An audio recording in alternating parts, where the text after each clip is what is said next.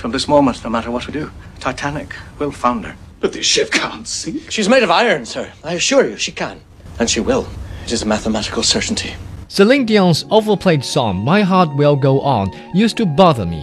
That was until this Tuesday, when I watched the re-release of James Cameron's unsinkable legend, Titanic.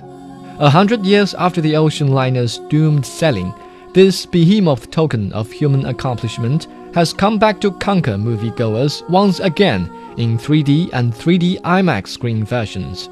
It must have been a daunting task to remaster the motion picture into a 3D enhanced version. But then again, James Cameron himself had gone through no lesser hardship when he created the 2D original.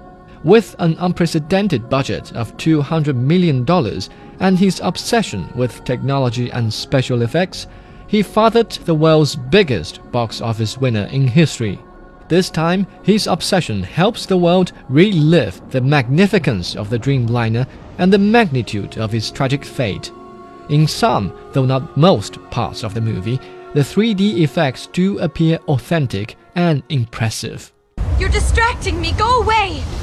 I can't. I'm involved now. You let go and I'm gonna have to jump in there after you. The movie offers more than just spectacle in that it appeals to a wide range of viewers. Those who cannot be satisfied by the fully developed love story may admire the spirit of the string quartet, or find themselves engrossed by the shocking scenes where the ship is devoured by the ruthless ocean. Titanic is able to arouse some universal feelings about a convincing romance and heartbreaking calamity. For many, Titanic 3D will be an object of nostalgia. By watching the story again, they can recall their sentiments from previous screenings. As for the younger generation, including me, who missed the first impact, the 3D version is a chance to savor the classic in its full length. The secret of the film's charm is that it does not pretend to be a movie of depth, although it activates your brain or perhaps your tear glands. Listen, Rose, you're gonna get out of here. You're gonna go on, and you're gonna make lots of babies, and you're gonna watch them grow. You're gonna die an old lady, warm in her bed. Not here, not this night, not like this. Do you understand me? The wonderful writing is fulfilled by equally wonderful acting.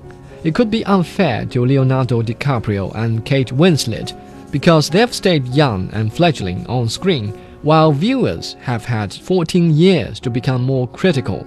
Even so, I had no problem believing the sincerity of their love, so it's safe to say they presented more than just their pretty faces. Chinese moviegoers have welcomed the reformatted version. On Tuesday, the opening day of the movie's re-release, viewers here paid roughly $11.6 million to see the lead actors' pretty faces.